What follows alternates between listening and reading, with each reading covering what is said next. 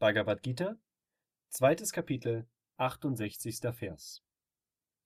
Deshalb, o mächtig bewaffneter Arjuna, besitzt der Mensch fortdauernde Kenntnis, dessen Sinne völlig von den Sinnesobjekten abgezogen sind. Kommentar Swami Shivananda Wenn die Sinne vollkommen beherrscht sind, kann der Geist nicht wild in ihren Furchen herumziehen. Er wird stetig wie die Lampe an einem windstillen Ort.